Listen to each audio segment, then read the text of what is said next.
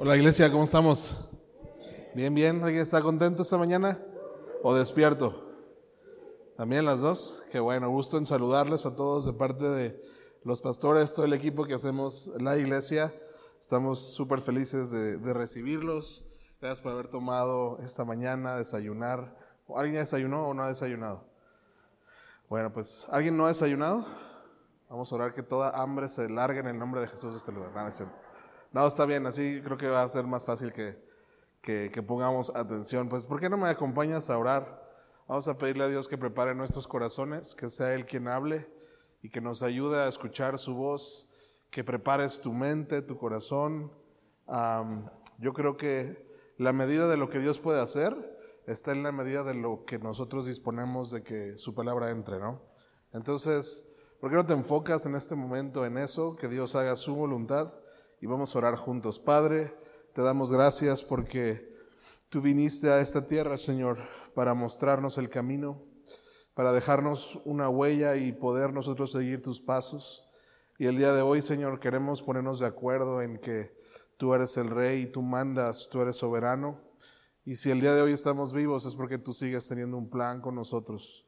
Señor, perdónanos si hoy venimos con un corazón incorrecto. Pon tu corazón en nosotros. Padre, abre un espacio nuevo para que tu palabra caiga. Señor, si venimos enojados, perdónanos, que podamos reconciliarnos en este tiempo.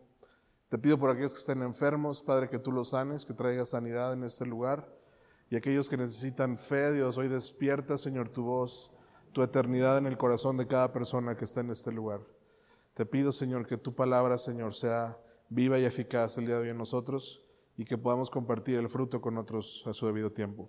En el nombre de Jesús y juntos dijimos, amén. Pues el día de hoy traigo un mensaje que creo que puede ser determinante en tu relación con Dios y con otras personas. Creo que lo que Dios puede hacer a través de este mensaje puede transformar por completo tu futuro. Creo que lo que Dios va a hacer en los próximos minutos puede determinar mucho más de lo que te imaginas. Te invito a que estés despierto en tu espíritu, a que lo puedas tomar para ti y podamos juntos avanzar hacia donde Dios nos quiere llevar como iglesia. Quise comprimirlo en un mensaje, pero la verdad es que no, lo voy a hacer en dos. Entonces la siguiente semana tocaré la segunda parte. Si no te toca escucharla, pues estamos en YouTube, lo puedes ver cuando quieras y escucharnos, ¿vale? Pues bueno, el primer mensaje se llama listas blancas. Di conmigo listas blancas. Listas blancas. Y mucho de lo que Jesús hizo en el Evangelio o de lo que trata de hacer la historia de Jesús, toda la narrativa desde Génesis, a Antiguo Testamento, Nuevo Testamento, Apocalipsis, todos los libros se resumen en, en, en, Jesús, la historia de Jesús. Si nunca has leído la Biblia, todo se trata de Jesús de diferentes puntos de vista y aplicaciones. Y una de las cosas por las cuales Jesús vino a la tierra fue para precisamente que la historia tuviera sentido para los humanos, ¿no? Para que supiéramos uh, identificarnos no solamente con un Dios extraterrestre, extranormal, invisible, sino que nos pudiéramos identificar con un hombre. Al final del día, Jesús, su principal tarea fue hacernos uh, poder acercarnos en forma de hombre el cielo. Uh, antes de Jesús todo eran historias, eran eh, libros, pergaminos, pero no había ninguna encarnación de lo que era Dios. Luego llega Jesús, nace de una virgen, crece, y dice la Biblia que se despojó de su deidad y se hizo hombre. Eh, en otras palabras, la Biblia dice que el verbo se hizo carne. Es decir, las palabras se convirtieron en un hecho, algo que podíamos tocar. Si Jesús estuviera aquí, lo podrías haber tocado, ¿no? Muchas veces hacemos más verbo de lo que la carne hace y es al revés. El verbo se hizo carne. Nuestro trabajo es que lo que decimos se consolida en lo que somos. El verbo se hizo carne y, y, y, a veces entender eso puede darte un giro en cómo ves la vida de Jesús y tu propia vida. Cómo ves el cristianismo, cómo ves el vivir según lo que dice la Biblia, si entiendes lo que significa que el verbo se hizo carne. Fíjate lo que Filipenses dice en el mensaje, capítulo 2, del 5 al 8, dice, piensen en ustedes mismos como Cristo Jesús pensó en sí mismo. Pablo les está diciendo, piensen ustedes como Jesús pensaba. Cambio de pensamiento. Ustedes piensan como ustedes piensan, pero yo los invito ahora a que piensen en ustedes mismos como Jesús pensaba. ¿Qué se refería Pablo con esto? Dice, tenía el mismo estatus que Dios, pero no pensaba tanto en sí mismo como para aferrarse a las ventajas de ese estatus sin importar nada. Para nada. Cuando llegó el momento, dejó de lado los privilegios de la deidad y asumió el estatus de un esclavo. Di conmigo, un esclavo. Se hizo humano. Lo pone con signos así de grítenlo, ¿no? Se hizo humano. O sea, acaba de resumir Pablo todo y llega a una conclusión. Se hizo humano. ¿Qué significa que Jesús se despojó a sí mismo? Es que se convirtió en un humano cualquiera. Un humano.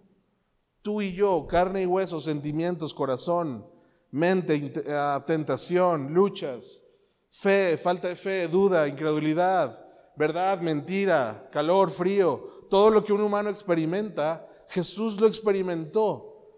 Se hizo humano, dice, habiendo convertido, habiéndose convertido en humano, permaneció humano. Fue un proceso increíblemente humillante. ¿Sabes a lo que puede humillar a Dios? Convertirse en humano. No reclamó privilegios especiales. En cambio, vivió una vida desinteresada y obediente. Y luego murió una muerte desinteresada y obediente. Y la peor clase de muerte, una crucifixión. O sea, quiero llevarte al punto central de esto. Muchas veces yo mismo llegué a pensar en Jesús haciendo las cosas extraordinarias y decirme a mí mismo, bueno, claro, pues es que Él es Dios. Pues es que Él es Dios. Solo Dios puede hacer esas cosas. Como yo podría amar a alguien así después de lo que me hizo, pues Jesús sí, porque Él es Dios. ¿No? ¿Cómo podrías perdonar a un traicionero que te engaña, que te miente? Pues pues díselo a Jesús, por eso está en la Biblia, ¿no? Porque Jesús era, era 100% hombre, 100% Dios. Entonces, pues Jesús puede, yo no puedo hacer eso. A lo mejor el pastor, yo no, porque los pastores vuelan y no son humanos. Y no sienten, ni mienten, ni nada. Pero sabes una cosa, la idea central de Jesús es que se, se convirtió 100% en humano. 100% en humano. Pablo dice, se despojó de su deidad, es decir, dejó todo lo que Dios significaba a un lado y tomó forma de esclavo, de hombre, como tú y como yo, sentía lo mismo que tú, experimentaba lo mismo que tú, tuvo el mismo lucha en, su mente, en su corazón, ah, pasaba en tiempos, climas, seguramente por ahí le dio gripa también, a lo mejor algún día tuvo que tomar un té como tú. Alguien le gritó como a ti, él no le gritó a nadie, pero experimentó todo lo que tú y yo experimentamos. Y sabes una cosa, la idea del Evangelio no es como un Dios puede vivir en la tierra, sino como cualquier humano lleno de Dios puede vivir en la tierra como en el cielo. Tenemos que aprender a ver a Jesús como un humano también, no solo como un Dios. Antes de que fuera bautizado en el Espíritu no vemos milagros. No, no tenemos registros, o sea, no existe una narrativa de Jesús muy amplia hasta los 30 años. Ves por ahí algunas escenas a los 12 y, de, niño, pero más allá no, no ves nada interesante. Es decir, hay un antes y un después cuando Jesús fue lleno, y no es que él tenía que ser lleno, estaba simbolizando lo que pasaba con un humano cuando era lleno del Espíritu de Dios. Estamos hablando del tres en uno, uno en tres. ¿ok? Pero cuando tomó la forma de hombre, nos estaba modelando lo que hombres sin Dios pueden hacer y hombres con Dios pueden hacer. Antes de Dios, la historia de Jesús, la verdad fue irrelevante. No nos narra nada de Jesús, pero después de su llenura viene todo el tiempo de poder y de milagros, de sanidades. Es decir, después de que somos llenos de Dios, nuestras historias cuentan para el cielo. A lo mejor no me escuchaste. Después de ser llenos de Dios, nuestras historias cuentan para el cielo. A veces estamos tan preocupados por nuestras historias antes de Dios. Y sabes una cosa, no hay narrativa del cielo para ti antes de Dios. Y a veces vivimos tan atados a nuestro pasado, ¿verdad? Decimos, es que yo antes de Dios hacía esto y hacía esto. Y, y te encuentras viviendo como con dos realidades al mismo tiempo, ¿no? Antes de Dios y después de Dios. Pero ¿sabes qué me encanta? Que antes de la llenura del Espíritu Santo no tenemos récord de nada de Jesús. Eso me dice que al cielo le importa mucho mi historia después de que yo conozco a Jesús. Eso es algo bien importante de entender. No tenemos ninguna narrativa, solo sabemos que Él se despojó. Jesús básicamente nos narra la historia que modela nuestro futuro. Antes de ser llenos de Él podemos tener historias, pero lo que cuenta es el momento en que somos llenos de su presencia. Podemos vivir como en el cielo, en la tierra. En otras palabras, cuando somos llenos de Dios, el cielo vive en nosotros.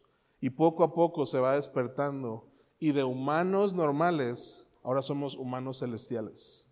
Aunque somos de este reino, aunque no somos de este reino, vivimos en el mundo, ¿no? No somos del mundo, pero aquí estamos. Y la eternidad se va despertando poco a poco en nosotros a medida que somos llenos.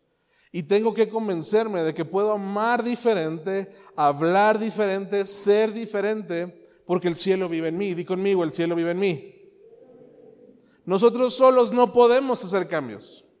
La psicología te da ciertos cambios, la disciplina te da ciertos cambios, pero solo el Espíritu de Dios te puede transformar. Los cambios en la tierra solo son permanentes en el Espíritu de Dios. Poco a poco somos transformados hasta que Jesús termine el proceso. Y sabes que Dios quiere ayudarte a que tú seas transformado en un ciudadano del cielo. Puedas vivir en esta tierra como vas a vivir en la eternidad en el cielo. No tienes que esperar a, a morir y transicionar a otra dimensión para poder vivir como Dios quiere que vivas. Y una de esas cosas que transicionan, ¿no? La, una de esas cosas que te dicen dónde estás viviendo, ahorita es tu capacidad de perdón. Tu capacidad de perdón habla mucho en dónde vives, si en el cielo o en la tierra.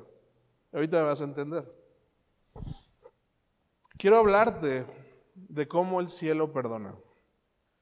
Para que puedas tú vivir en la tierra como en el cielo se vive, tienes que saber cómo se vive en el cielo. Si no, si no pues no puedes hacerlo, ¿va? Necesitas el ABC, y hoy solo quiero tocar tres o cuatro puntos de cómo el cielo perdona. Quizá esto te ayude a entender mucho más tu relación con Dios y con otros. Número uno, punto número uno, en el reino no guardamos listas. Di conmigo, en el reino no guardamos listas.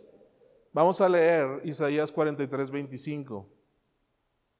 Puede ser en NTV. Isaías 43, 25. Yo, sí, yo solo, borraré tus pecados por amor a mí mismo. Y nunca volveré a pensar en ellos. Voy a leerte en otra versión, en el mensaje. Yo soy el que se ocupa de tus pecados y no mantengo una lista de ellos. No mantengo una lista de ellos. ¿Sabes? Me encanta lo primero que dice Dios. Le está hablando al pueblo de Israel a través del profeta. Y les está diciendo, yo los perdono a ustedes, número uno, porque yo soy amor. Y amor perdona. ¿Estamos de acuerdo? Pero lo siguiente, porque una cosa es perdonar y una cosa es estar recordando. Muchas veces perdonamos, pero seguimos recordando. Y fíjate lo que dice Dios acerca de nuestros pecados. Dice, yo soy el que me ocupo, yo los perdono, pero número dos, no mantengo una lista. Di conmigo, yo no mantengo listas. ¿Cuántas veces nos cuesta perdonar? Porque cada vez que viene esa persona, tenemos una lista de lo que nos hizo. ¿Cuántas veces en vez de ver personas, vemos listas de cosas que sucedieron entre la persona y tú? Y entonces lo que hay es un espacio. ¿Cuántas veces llega una persona Ah, sí, me ofendiste. Ah, me gritaste. No lo cumpliste. Me mentiste. Me abandonaste. Me traicionaste. Ah, el año pasado, ¿te acuerdas lo que me dijiste? El año pasado lo hiciste y no cumpliste. De hecho, siempre es lo mismo contigo.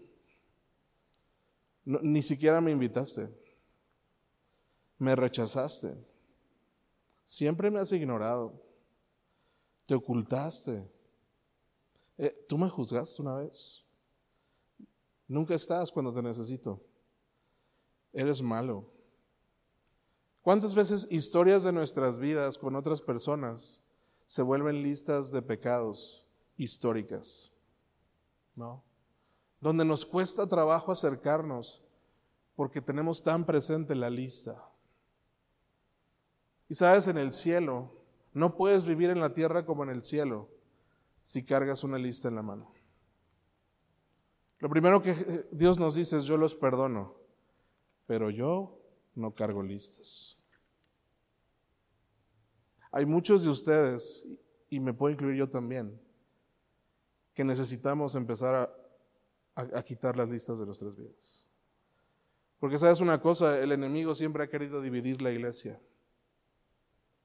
Y estábamos tú y yo separados ya cuando Jesús nos reconcilió. El cielo y la tierra se reconciliaron en Jesús. Dos dimensiones vinieron a ser una misma en Jesús. Y eso fue gracias a que Jesús nos perdonó. El perdón de Jesús enlazó la tierra y el cielo. Creyentes que cargan listas no se han dado cuenta en dónde viven. Y muchas veces somos tan especialistas encargar la lista de lo que alguien más nos hizo. Guardamos el registro, la hora y la fecha de lo que nos hicieron. Sacamos esas listas para recordarnos y tener argumentos justos para separarnos. Porque siempre hay un justo argumento por el cual tú no deberías de perdonar, ¿sí o no? Ah, tengo un argumento. Tú me hiciste algo. Entonces en esa justicia yo te voy a hacer algo a ti. Así es como la tierra vive. Ojo por ojo, diente por diente. Pero Jesús dijo, no, no, no. Pongan la otra mejilla. Amen a sus enemigos. El cielo no se mueve igual que nosotros. Número dos, en el cielo no guardamos la lista, borramos la lista.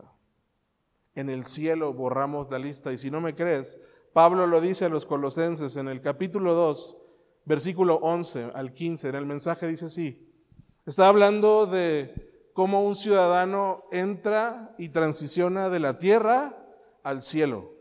Un cambio completo de dimensión. Absolutamente sigues viviendo en Aguascalientes, pero ahora estás en la eternidad con Jesús. ¿Ok? Es ese traslape de cielo y tierra en el hoy y ahora, pero al mismo tiempo en el cielo. Es como Jesús pisando la tierra, pero siendo el cielo mismo acá. Y fíjate lo que dice. Entrar en esta plenitud, está hablando del cielo en la tierra, no es algo que descubras o logres. No se trata de circuncidarse, ¿cuántos dijeron amén? O de guardar una larga lista de leyes. No, me encanta lo que dice Pablo. Ustedes ya están dentro. Di conmigo, yo estoy dentro.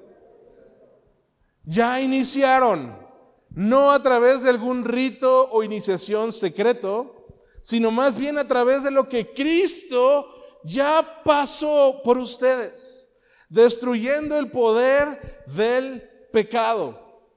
Si lo que buscas es un ritual de iniciación, ya lo has pasado al someterte al bautismo.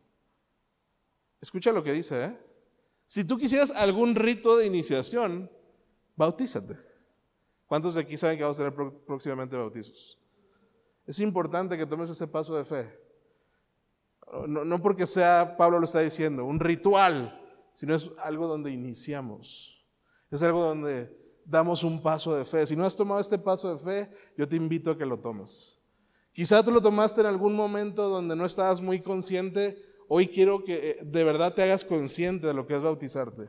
Y si no lo hiciste conscientemente, hazlo conscientemente, porque es súper importante. Dice, Ir bajo el agua era un entierro de tu antigua vida, saliendo de ella a una resurrección.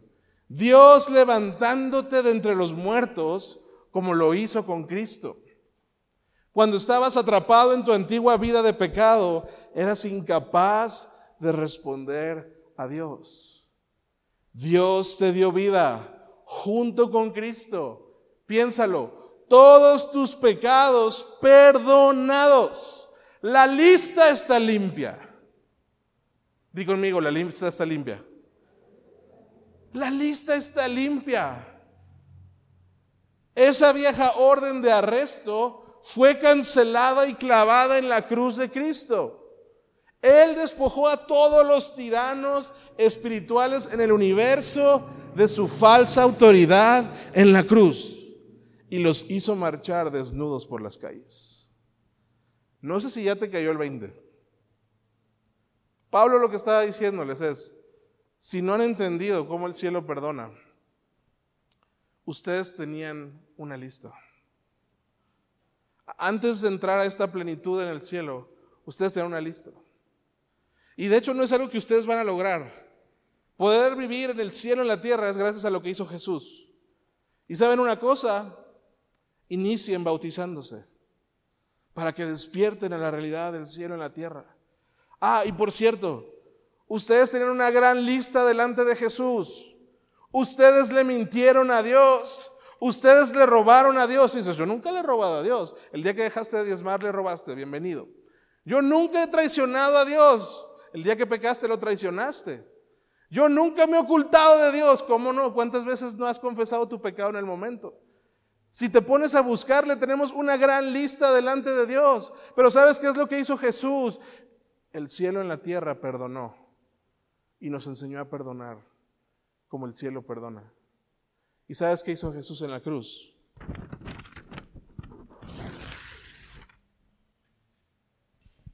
Tengo una nueva lista para ti, Omar.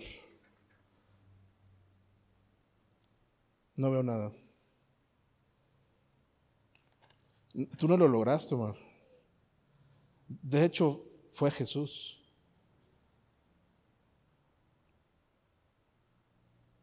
No hay, no hay pecado en contra tuya. Y llega, llega Satanás y, nos acusa, ¿no? Mira lo que hizo, mira aquello. Y, y abogado justo tenemos con Jesucristo. Y Jesús dice, a ver, tráeme esa acta. A ver, Satanás, sí, hace dos mil años yo te clavé y te desnudé. Ah, no tiene nada que deberle al Padre, yo pagué la cuenta. Puedes pasar. Porque sabes que el cielo no guarda listas. El cielo borra, las listas. Y a veces te sientes tan culpable. Porque todavía vives aquí en la tierra. Pero Jesús dice, mira Sandra tu vida. Mira David, mira Santi, mira Pau. Todo lo que hiciste, alguien lo borró. Y fue la sangre de un cordero. Que con su, con su muerte y resurrección nos dio vida. Y ahora nada nos separa. Porque el cielo no guarda listas. El cielo las cancela. El cielo las borra. Y ahora tú y yo tenemos una entrada gratuita, justa. Justa. ¿Puedes entender eso? El justo argumento de Jesús fue clavado en una cruz por ti y por mí. Él tenía todos los argumentos justos para condenarnos, pero el perfecto mismo se condenó a sí mismo para darnos vida eterna. ¿Y, cuántas veces en la tierra se nos olvida que nuestra lista era muy grande a comparación de la lista que alguien más tiene. Y vivimos separados, vivimos enemistados. Es más, no te atreves ni siquiera a veces a acercarte a la persona porque piensas que, es tan grande lo que te hizo que no deberías acercarte ya. No. Mantenemos distancia con familiares, con amigos, con líderes.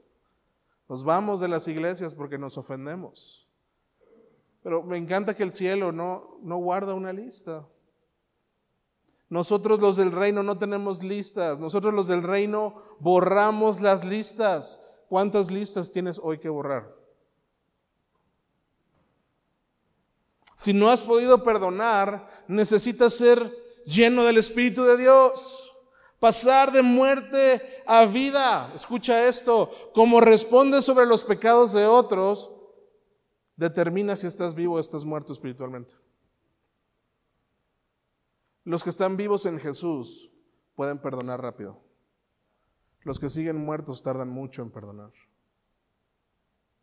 ¿Cómo respondes al perdón de los pecados de otros? Si no has podido perdonar, necesitas bautizarte, amigo. Decirle a Dios, aquí estoy.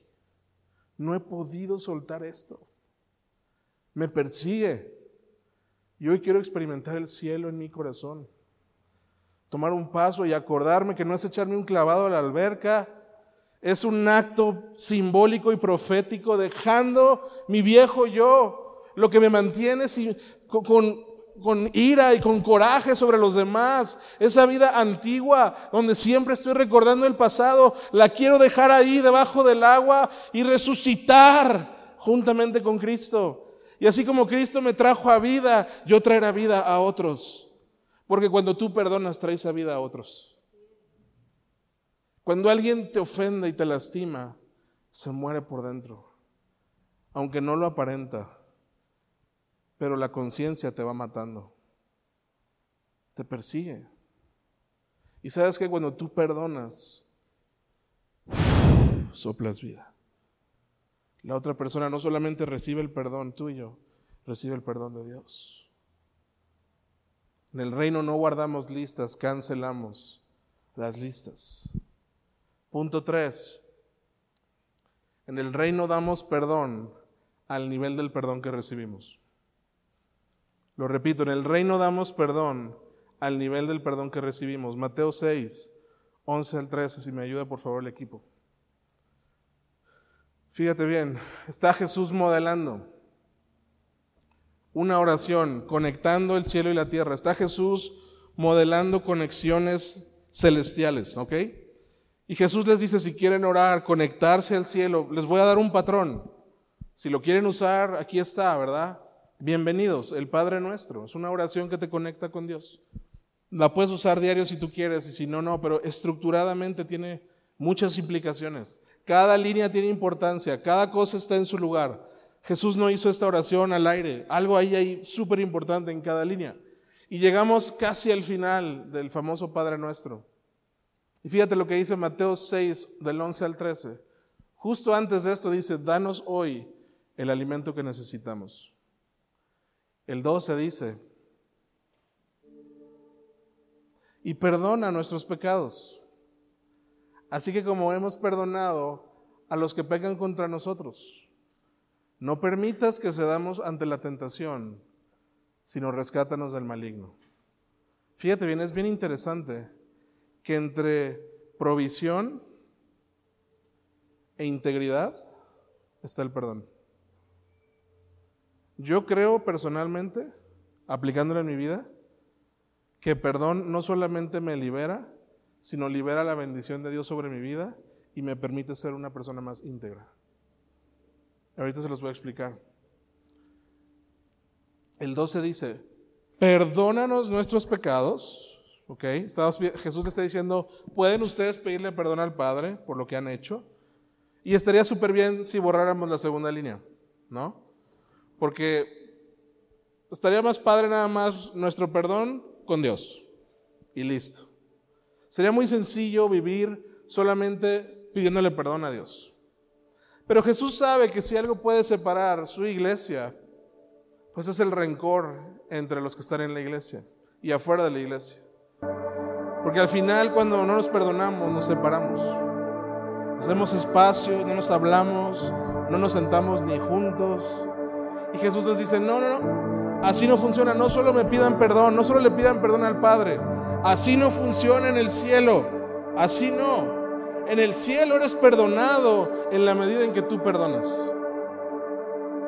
Jesús dijo, perdónanos como nosotros perdonamos.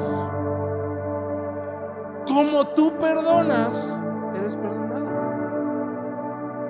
Y eso es súper incómodo. Porque nos gusta que Dios nos perdone así, pero nosotros tardamos mucho tiempo en perdonar. Nos queremos sentir amados así, pero tardamos días en volver a amar. Nos gusta sentirnos libres así, pero mantenemos en cadenas a otros por años. Y sabes, Jesús nos coloca, ahora sí es como el quarterback lanzando el pase. Lanza el pase, pero lo tienes que agarrar en la zona. Y en la zona es como tú perdonas, Dios te va a perdonar. Ahora, teológicamente quiero aclarar algo. No es que Dios no te haya perdonado a ti. En la cruz del Calvario ya te perdonó. La cosa es que tú no puedes experimentar el perdón de Dios hasta que tú no perdonas a la persona. Es la experiencia del perdón lo que está en juego. No es que Dios no te haya perdonado a ti, ya te perdonó. Teológicamente, esa es una verdad, fuiste perdonado. Pero lo que Jesús les estaba diciendo es, ustedes se van a sentir perdonados en la medida en que ustedes perdonan. Y muchos de ustedes, aunque ya fueron libres de pecado, todavía se sienten culpables. No porque Dios no los haya perdonado, sino porque ustedes no han perdonado a otros. Y Jesús quiere que tú experimentes el perdón. Y eso es cuando tú puedes perdonar. Cuando tú perdonas, el cielo respira en tu corazón. Cada vez que tú perdonas, algo en tu interior despierta y es el Espíritu de Dios diciendo, ama, perdonado eres, te perdono. Cada que tú perdonas, el Espíritu Santo te recuerda que tú eres perdonado. ¿Quieres experimentar perdón? Perdona a otros. No es que no eres perdonado, es que cuando no perdonas no puedes experimentar el cielo. Y Satanás está súper interesado en que camines con culpabilidad. Aunque vengas a la iglesia, sigas cargando ahí en tu historia pedacitos de listas que no te dejan avanzar y te tienen atado a decir, bueno, ahorita estamos bien, pero en algún momento Dios me va a sacar ese pecado que hice. Y sabes, es una mentira. Pero cuando tú perdonas, experimentas el perdón. Cuando tú perdonas, el cielo despierta en tu corazón. Voy a terminar ya el mensaje, pero solamente el cuarto punto, rapidísimo. En el reino perdonamos en el peor momento. Di conmigo en el peor momento. Romanos 5, del 9 al 1, del 9 al 11, NTV. Por lo tanto, ya que fuimos declarados justos a los ojos de Dios por medio de la fe, tenemos paz. Digo conmigo, tenemos paz. Con Dios gracias a lo que Jesucristo nuestro Señor hizo por nosotros. Debido a nuestra fe, Cristo nos hizo entrar en este lugar de privilegio inmerecido en el cual ahora permanecemos y esperamos con confianza y alegría participar de la gloria de Dios. También nos alegramos al enfrentar dificultades. Perdón, ¿sí es 5? ¿Del 9 al 11? No, pues es del 3. Ahí está. Entonces, como se nos declaró justos a los ojos de Dios, ¿por quién? La sangre de Cristo. ¿Por quién somos justos? La sangre de Cristo. Con toda seguridad. ¿Con qué? No dudes. Tú eres salvo. ¿Por qué dudamos tanto de nuestra salvación? Con toda seguridad Él nos salvará de la condenación de Dios. Pues, como nuestra amistad con Dios quedó restablecida por la muerte de su Hijo cuando éramos santos. ¿Sí? Amén. No. Cuando éramos enemigos. Jesús te perdonó siendo tu enemigo. En el cielo perdonamos en el peor momento.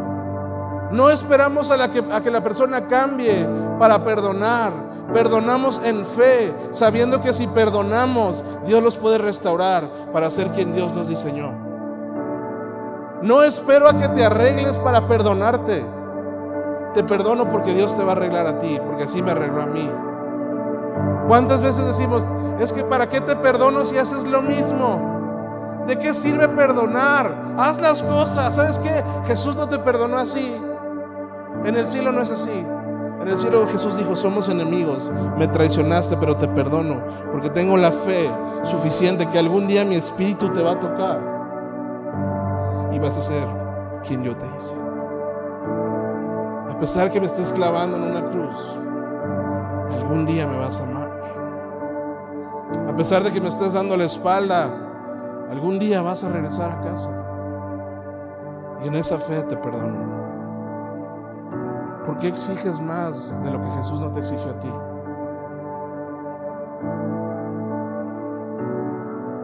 Listas blancas, corazones abiertos. El cielo despierta en la tierra. ¿Sabes una cosa? Muchos necesitan perdonarse a ustedes mismos. Porque compartimos lo que sabemos, pero impartimos lo que somos. Y a veces no puedes impartir perdón porque tú mismo no te has perdonado. Sientes que eres tan malo y lo que hiciste atrás fue tan malo. Y como tú vives en la tierra, sientes que como en la tierra es el cielo, pero el cielo no es como en la tierra. Porque sabes que en el cielo perdonan en el peor momento, no guardan las listas y todo vuelve a florecer. Perdónate, Jesús ya te perdonó.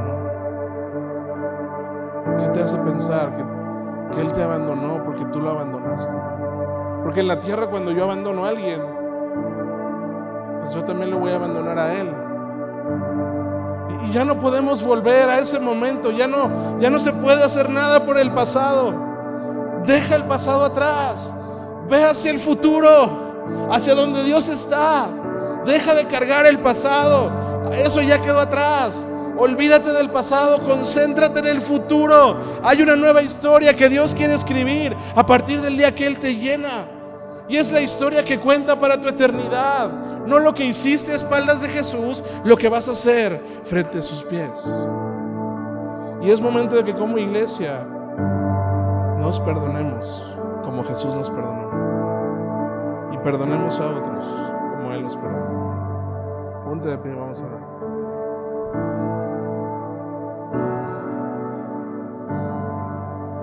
¿Por qué no cierras tus ojos? Yo creo que hoy la invitación es muy clara.